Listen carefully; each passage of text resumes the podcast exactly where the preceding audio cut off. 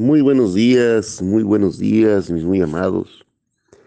Damos gracias al Señor por este nuevo día, por darnos la oportunidad de abrir nuestros ojos y mostrarnos su grande misericordia hacia nosotros. Gracias, amado Señor Jesucristo.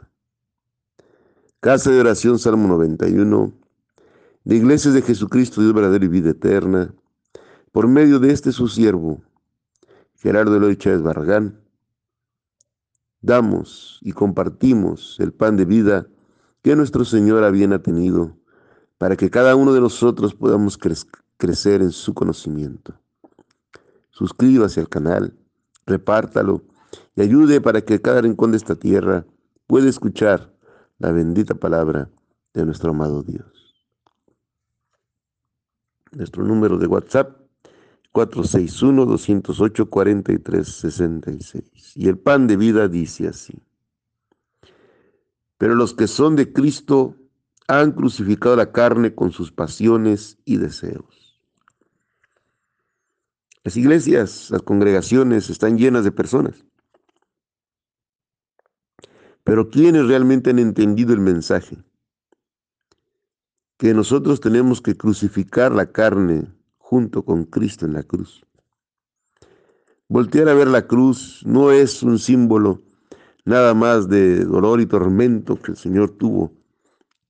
Es entender que en ese medio Él entregó todo para que usted pueda ser salvo y que usted tiene que hacer lo mismo. Tiene que entregar todas sus pasiones, todos sus pecados, todos sus lascivias, eh, todo lo que le lleva a desobedecer a Dios, tiene que llevarlo a esa cruz y crucificarlo ahí. La carne tiene que quedarse ahí. La naturaleza caída tiene que quedarse ahí, porque el único que te puede dar fuerzas para vencerla es Jesús. Y el verdadero Hijo de Dios ya no tiene pasiones y deseos, porque ha entendido que tiene que entregárselas a Él por sí mismo es muy difícil cambiar. Nos da mucho trabajo vencer la naturaleza caída. Pero el Señor Jesucristo está dispuesto siempre a darnos la fuerza necesaria si se la pedimos y clamamos que nos la dé. Deje de luchar por sí mismo porque se va a cansar. Y luego va a pensar que Él no quiere, cuando es usted el que no entrega. Mucha gente va a las congregaciones, dobla sus rodillas le dice que ahí, Señor, le ayúdeme, pero cuando se para, vuelve a llevarse su carga, no se la dejó. Aprenda a soltar todas esas cosas que ofenden a Dios y a dejarlas atrás. Y la manera más fácil y práctica es entregándoselas a Jesús y crucificándolas en la cruz. Clamando todos los días, Señor, ayúdame porque no puedo. Este pecado me da mucho trabajo, Señor. Me sigue jalando. Ayúdame, Señor. Si usted hace eso, seguro estoy que Él le dará la fuerza y saldrá de esa situación que no le agrada a Dios. Pero una parte, y la más importante, es usted. Él le da la fuerza, pero el que toma la decisión de hacerlo, el que entrega la carga, es usted. Si usted no le entrega, no puede el Señor hacer nada. Usted la quiere seguir llevando a cuestas, Él no puede hacer nada. Él necesita que usted decida hacerlo para Él darle la fuerza para que lo logre. Un adicto que quiere cambiar y se anexa de manera voluntaria a algún lugar bueno y sano, va a cambiar. Pero una persona que la llevan a fuerzas a encerrarse en un lugar no va a cambiar porque el que tomó la decisión busca cambiar y Dios da la fuerza para que lo haga. Pero el que va por obligación no cambia.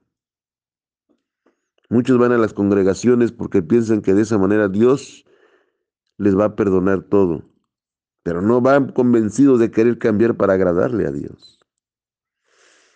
Hay personas que llaman a los pastores como si fuéramos amuletos para que oren y sane el enfermo, para que ore y le vaya bien en el negocio, para que ore y nosotros no somos nadie. Nuestra oración no es la que va a ayudar. Su oración es para que la suya se haga fuerte, para que usted busque a Dios. No estoy diciendo que no le pida al pastor que ore, claro que hay que pedirle, pero que no vea al pastor como el amuleto para salvar o sanar. La oración en grupo es poderosa porque ayudamos a la persona que está débil a que su fe se haga fuerte. Por eso tenemos que entregar las pasiones y los deseos que no le agradan a Dios en la cruz. Para que usted se santifique día con día. Por eso él mismo nos dice, si vivamos, si vivimos por el Espíritu, andemos también por el Espíritu. ¿Qué es andar en el Espíritu? ¿Qué es vivir en el Espíritu? Es entender que ya fuimos resucitados espiritualmente con Él, porque morimos a la carne para Él. Vivir en el Espíritu es obedecer la palabra y tener esa conexión todos los días con nuestro Señor, con la oración, con la lectura de la Biblia, para que podamos ser transformados por completo y vivir en el nuevo hombre que Él mismo menciona, dejando atrás todo lo viejo y lo malo, crucificado en la cruz y ahora viviendo espiritualmente, buscando agradarle aquel que nos salvó. Vivir en el Espíritu es tener comunión con Él todos los días. Y seguro estoy que así tendré la fuerza para vencer la naturaleza caída.